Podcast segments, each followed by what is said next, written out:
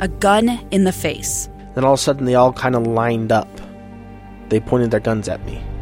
And this is the point where I thought, I'm going to die today. Started 2 years of horror for an American in Venezuela. They said, you need to give us your phone and get ready because you're coming with us.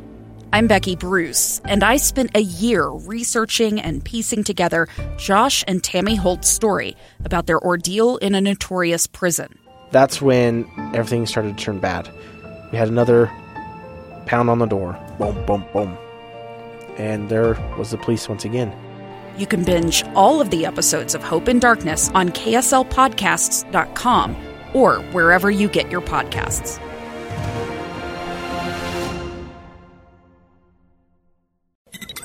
KSL's top stories on the coronavirus. I'm Lindsay Ertz with your daily coronavirus update. The Utah Department of Health is reporting 897 new cases of COVID-19 since yesterday. The rolling 7-day average for positive tests is now 844 per day. The state is also reporting 4 additional deaths. Since February 1st, people who are unvaccinated are now 10.8 times greater risk of dying from COVID-19, 6.1 times greater risk of being hospitalized due to COVID, and 5.8 times greater risk of testing positive for COVID than vaccinated people. The CDC is giving its stamp of approval for third doses of the vaccine for immunocompromised people. The FDA made the same decision yesterday. A CDC advisory panel voted overwhelmingly to recommend the third doses. CDC Director Rochelle Walensky is expected to accept that vote and give final approval this afternoon. The CDC also reviewed who should consider the extra shots. The list includes those undergoing treatment for tumors or cancer, organ transplant patients, and people with advanced HIV infection.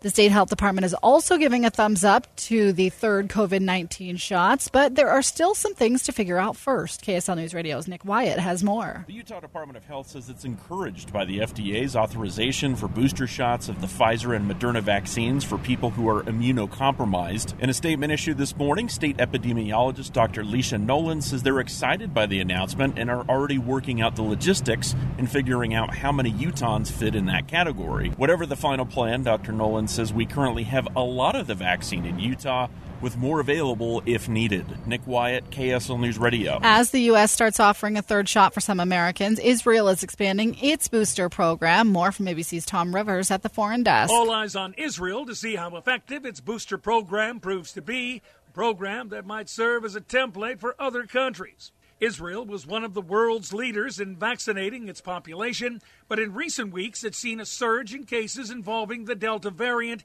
even among the fully vaccinated. Last month, boosters were rolled out to those over 60. The campaign now drops that down to 50. Shots are also being offered to frontline healthcare workers.